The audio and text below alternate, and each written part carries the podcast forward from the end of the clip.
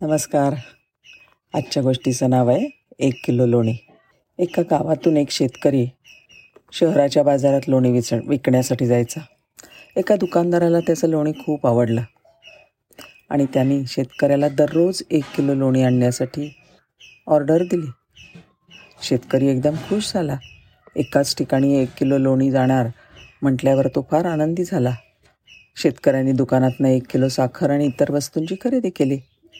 सामान घेऊन घरी आला. दुसऱ्या दिवसापासनं तो शेतकरी दररोज दुकानावर एक किलो लोणी द्यायला लागला. दुकानदारसुद्धा दररोज शेतकऱ्याला लोण्याचे पैसे देत होता.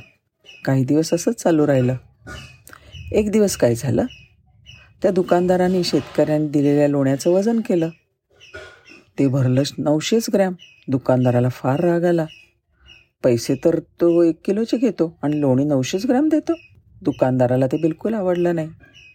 शेतकरी माझी फसवणूक करतोय असं त्याच्या मनात विचार आला. दुसऱ्या दिवशी शेतकरी लोणी घेऊन दुकानात आल्याबरोबर दुकानदाराने त्याच्या समोरच लोण्याचं वजन केलं. आणि ते परत नऊशे ग्रॅमच भरलं. आता मात्र दुकानदाराचा क्रोधाचा पारा आणखीनच वाढला.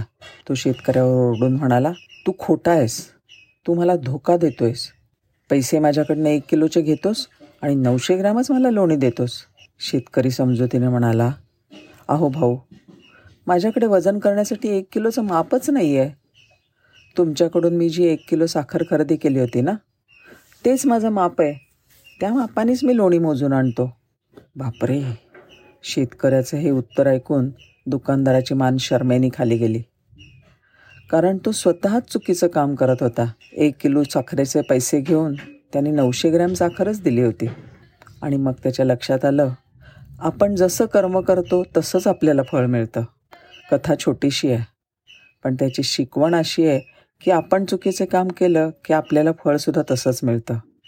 कारण शेवटी जैसी करणी वैसी भरणी. मी जगाला देईन तसंच जग मला देईल. ही भावना आपल्या सतत मनात असायला पाहिजे. तसंच नात्यांचं आहे. नाती जर सुंदर व्हायला हवी असतील तर माणसांचे स्वभावसुद्धा निर्मळ असायला पाहिजेत. आपण जसे असतो तशी आपल्याला दुसरी माणसं भेटतात. ओके नाही. धन्यवाद.